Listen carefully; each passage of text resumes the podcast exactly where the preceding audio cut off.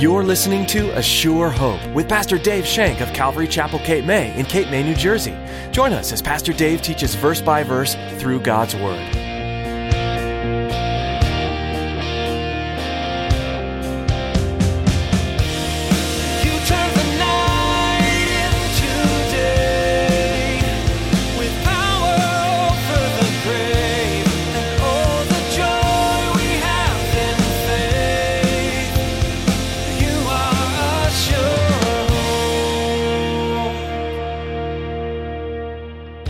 God's judgment was coming upon the Jews, and Paul's frustration was because he sensed it.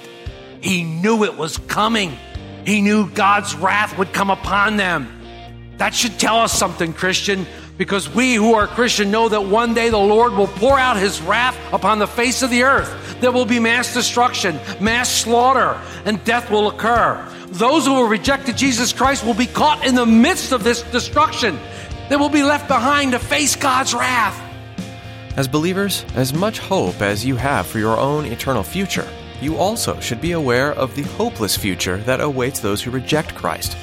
As Pastor Dave will challenge us in today's message, don't sit idly by while the lost around you careen down a path that will end in eternal separation from God. Now here's Pastor Dave in the book of Acts chapter 28 as he continues his message, The Hope of Israel, the Hope of the World.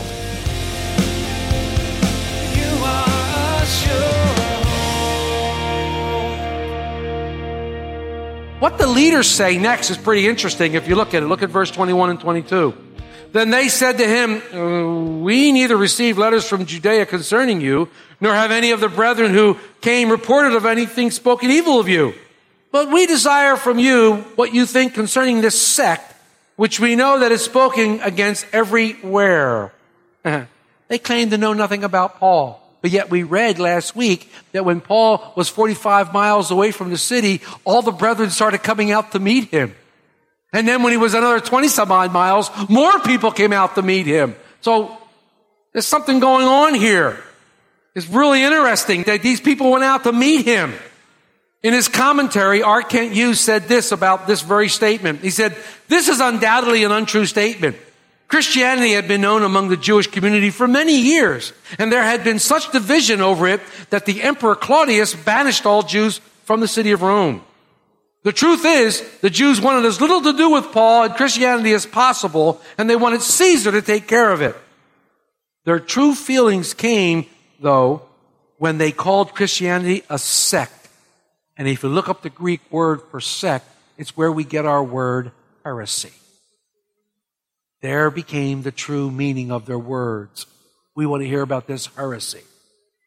Now, whether it's untrue or not beside the point because Paul gets exactly what he wants. Paul gets exactly what he desires an audience with them. He gets a chance once more to give his apologia, his defense. He gets one more time to prove to these Roman Jews that Jesus is the hope of Israel. And this must have excited him to no end. As we discussed before, Paul loved the Jews. He loved his countrymen. He was willing to give up his salvation so the countrymen, the Jews, would come in. It was dear to his heart. So they gather at Paul's place for a quick one on one. The Bible study lasted all day. Became an all day Bible study. Look, look, verses 23 and 24.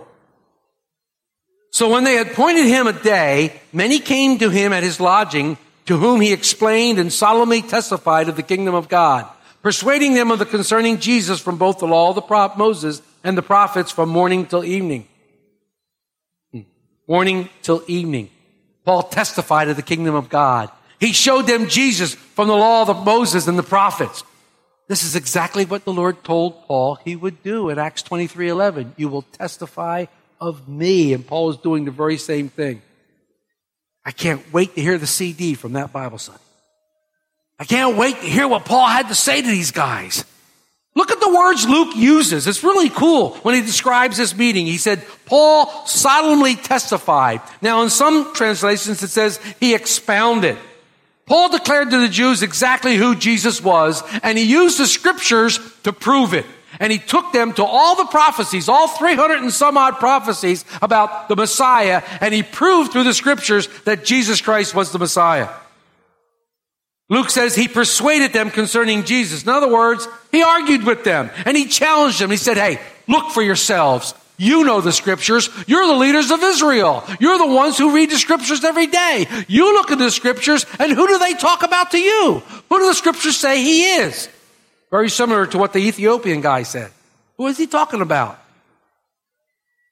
Paul declared to them that Jesus is the hope of Israel, that Jesus is the Messiah, and he used the scriptures to prove it. And remember, the only scriptures he had were the Old Testament. The only scriptures he had were the Old Testament. So this all day event, can you imagine? They came and they were there all day. What a study. Some were persuaded and some disbelieved. Isn't this always the way when you give the gospel?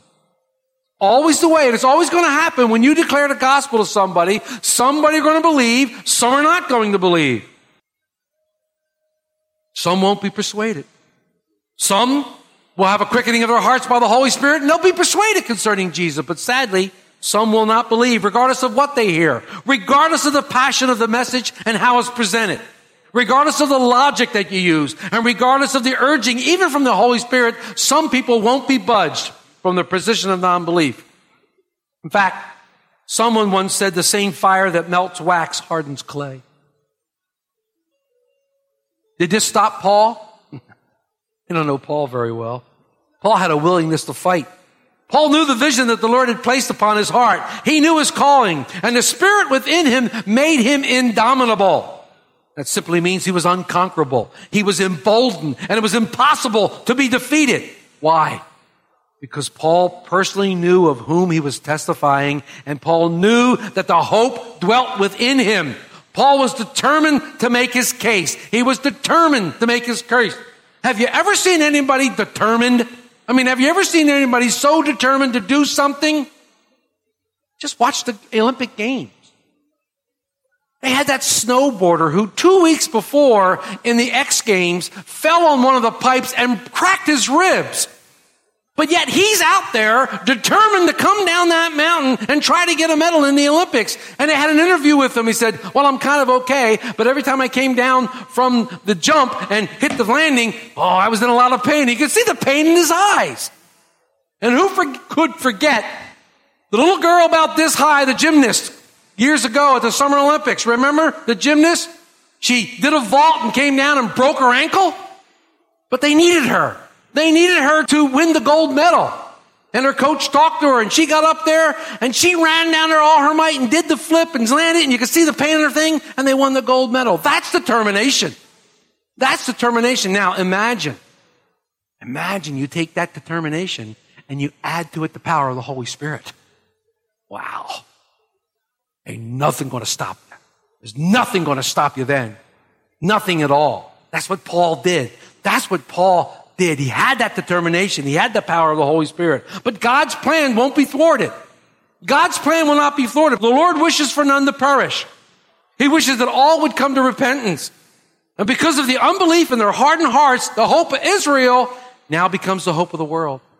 The hope of Israel goes from Israel now to the world because Paul says, I'm going to the Gentiles, and guess what? They will hear it. I didn't mean to do that. It was always God's plan to redeem the Gentiles. It was always God's plan to redeem the Gentiles. The Jews were supposed to be a light to the Gentiles. They were supposed to lead them to God, but they failed. It was God's plan all world. Now God wants us to be a light to the world. He wants us to be a light to bring people in. He doesn't want us to fail. He's given the power of the Holy Spirit for us to be able to do these things. Let's read 25 through 29. So when they did not agree among themselves, they departed after Paul had said one word. The Holy Spirit spoke rightly through Isaiah the prophet to our fathers, saying, Go to this people and say, Hearing you will hear and shall not understand. Seeing you will see and not perceive. For the hearts of this people have grown dull. Their ears are hard of hearing, and their eyes have, they have closed. Lest they should see with their eyes and hear with their ears, lest they should understand with their hearts and turn, so that I should heal them. Therefore, let it be known to you that the salvation of God has been sent to the Gentiles and they will hear it. And when he had said these words, the Jews departed and had a great dispute among themselves. What a sad, sad day for Israel. What a sad, sad day for the Roman Jews. They left. They had a great dispute among themselves. They had a great argument. Paul quotes Isaiah 6 verses 9 and 10. Paul understood that Isaiah prophesied about the hardness of the heart that people might have. But this also shows God's true heart. It shows that what could happen when someone believes God and believes His holy word. Their ears are open, their hearts are lifted up, and they come back to God. This shows that the word of God can accomplish when we receive it with open eyes, when we receive it with open ears, when we receive it with an open heart. The Word of God brings understanding to our heart. It makes us return to God and it brings healing to our lives. If you are under the Word of God and these things aren't happening to you, if your eyes aren't open, if your ears aren't open, if your heart can't receive, pray to God. Pray Him and ask Him to open your eyes. Ask Him to work in your heart. Ask Him to help you to receive these things that He wants you to receive. Paul must have been elated at those who had accepted God's Word. We never, ever are disappointed with salvation, even if it's just one. Paul must have been elated, but he was greatly grieved. He was greatly grieved by those who rejected Jesus. Essentially, Paul, by quoting Isaiah, was saying this If you reject Jesus, you can hear, but you'll never understand. You can see, but you'll never perceive. Your heart is and will be hard. Your ears will be closed and your eyes will be shut because you really don't want to turn to God and you really don't want to be healed from your sin. This is the same message that's available today. It's the same message that goes forth today.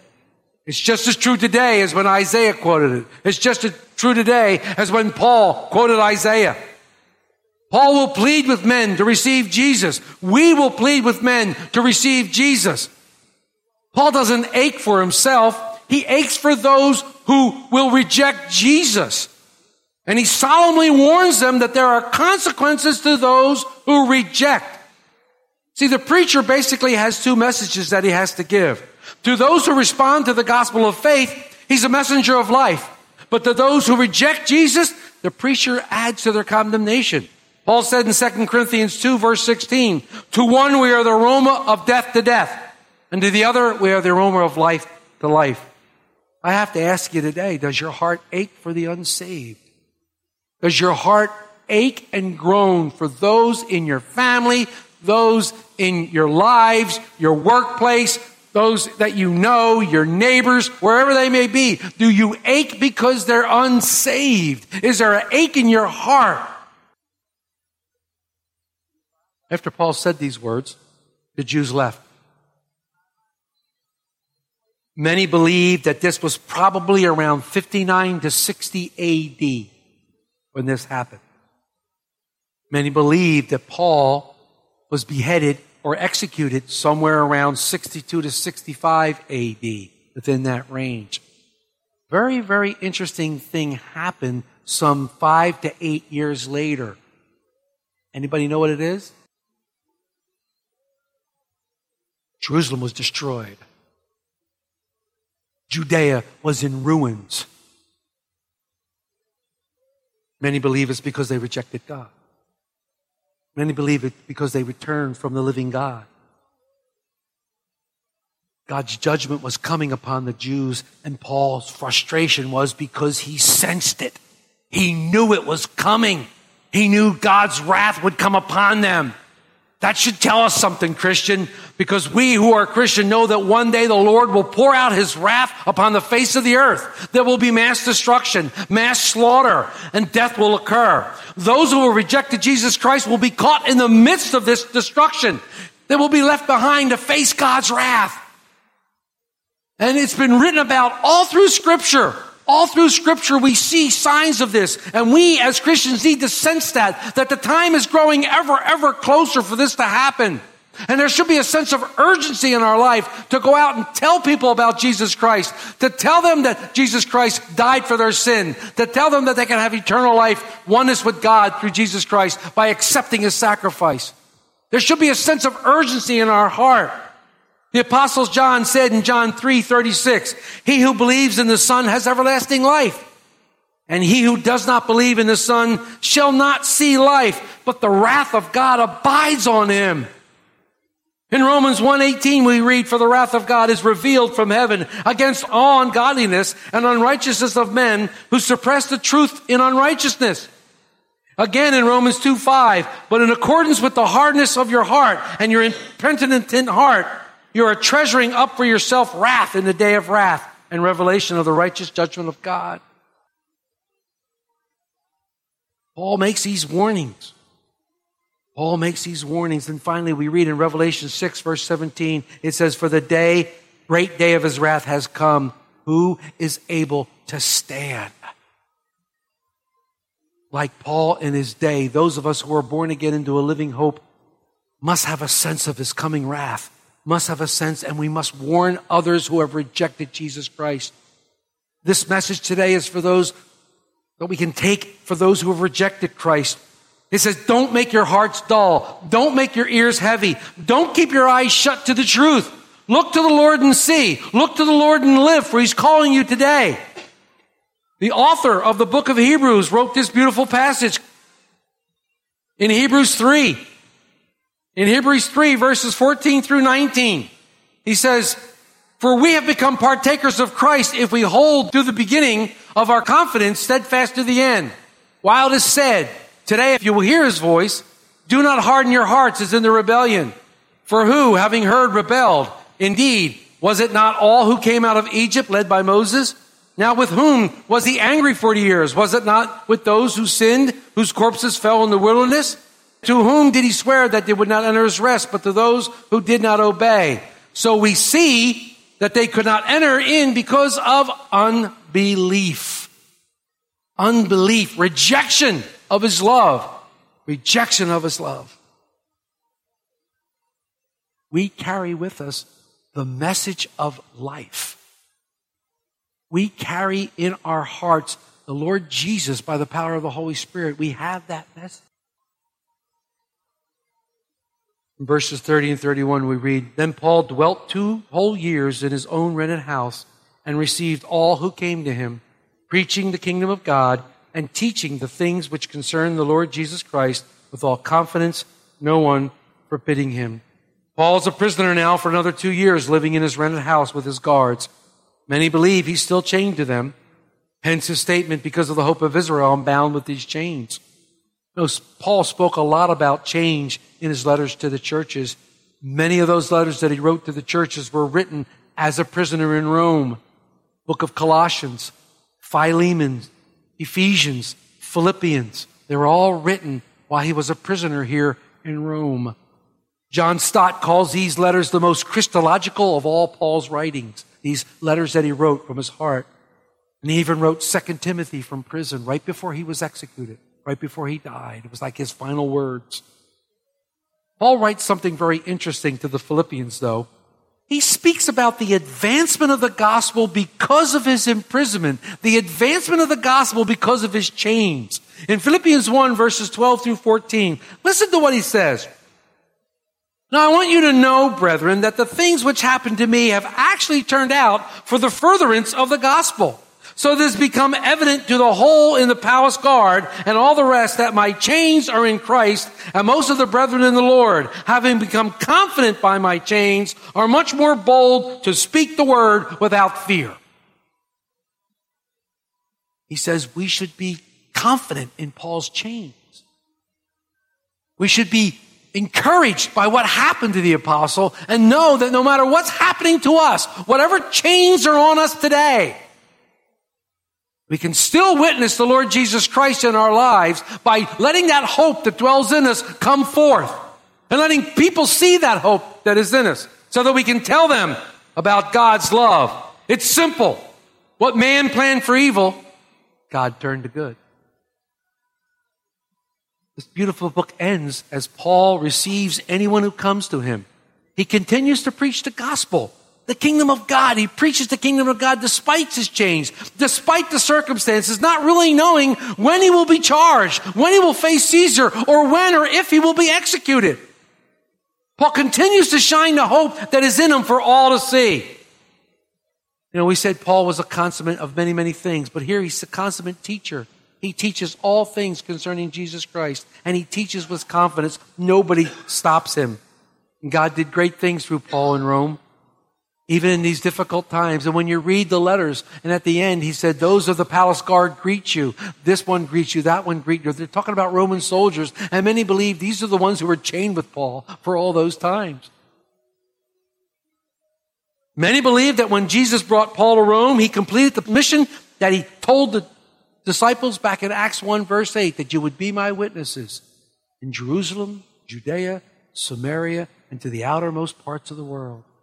Because what started in Jerusalem went all the way to the capital of the Western world, all the way to the capital of the world, Rome. Paul went to Rome. Nothing stops the gospel. Nothing stops the gospel. Even Paul's changed. As I said, shortly before Paul was executed, while in Rome, a prisoner, he wrote this to Timothy, his beloved son. And he says this in 2 Timothy 2, verses 8 and 9. Remember that Jesus Christ, the seed of David, was raised from the dead according to my gospel, for which I suffer trouble as an evildoer, even to the point of chains, but the word of God is not chained. Did you hear that? The word of God is not chained. Paul said, for preaching the resurrection, I suffer trouble. I've been put in bounds. I've been put in bonds. I've been put, put in chains. Paul was willing to be bound in chains. He was willing to be stoned. He was willing to be beaten. He was willing to be shipwrecked, whatever it took for the sake of those who would believe. And Paul's faith and his hope became contagious. But many tried to extinguish that light. while continuing steadfastly proclaiming the gospel in the name of Lord Jesus. Paul allowed nothing to limit his teaching and his preaching. He would talk about the gospel wherever he went, to whomever would listen. The question today is what are we willing to go through in our lives that other people might know Christ?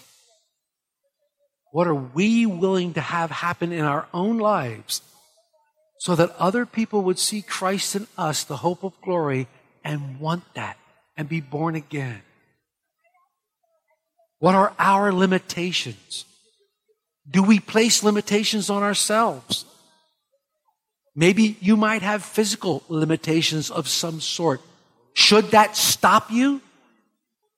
I'm thinking of Joni Eareckson Tada. Quadriplegic from a very, very early age. Fought with the Lord for a long, long time, but then all of a sudden, the Lord got a hold of her. And now she's been a blessing and an encouragement to so many people. Her limitations didn't stop her. Why should our limitations stop us? We need to take our limitations. We need to place them before our God so that He can do His greatest work through us.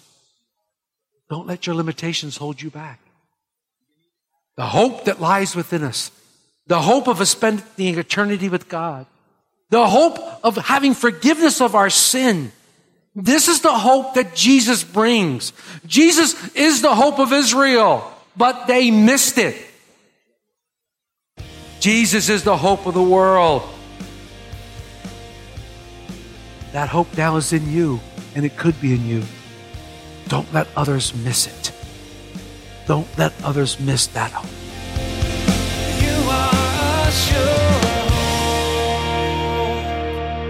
Our time with you is running short for today's edition of A Sure Hope. Pastor Dave will continue this journey through the book of Acts when you join us next time. But for now, you can listen to this teaching and others from this series online at ASureHoperadio.com. We'd encourage you to download these messages so they are available wherever you are. We know how busy life can get, but there's always a time to pause, even if only for a few minutes. Those short breaks could be filled with the study of God's Word and the uncovering of treasures from its verses. You can also subscribe to our podcast on iTunes, gaining access to the latest messages as soon as they're posted. Find out more at ASureHoperadio.com. If you're looking for a church family and happen to be in the Cape May area, we'd love to have you come join us for a time of worship and Bible study. Calvary Chapel Cape May meets weekly on Sundays at 10 a.m. And we offer nursery and Sunday school where your children will be well cared for as they learn about the love of Jesus. Give us a call for more information. Our number is 609 884 5821. Again, that's 609 884 5821. Thanks for listening to today's message from the book of Acts. We pray you continue to be blessed as you study the Word and that you'll discover Jesus working in your life. Pastor Dave will be back soon for another in depth look at this New Testament book, right here on A Sure Hope.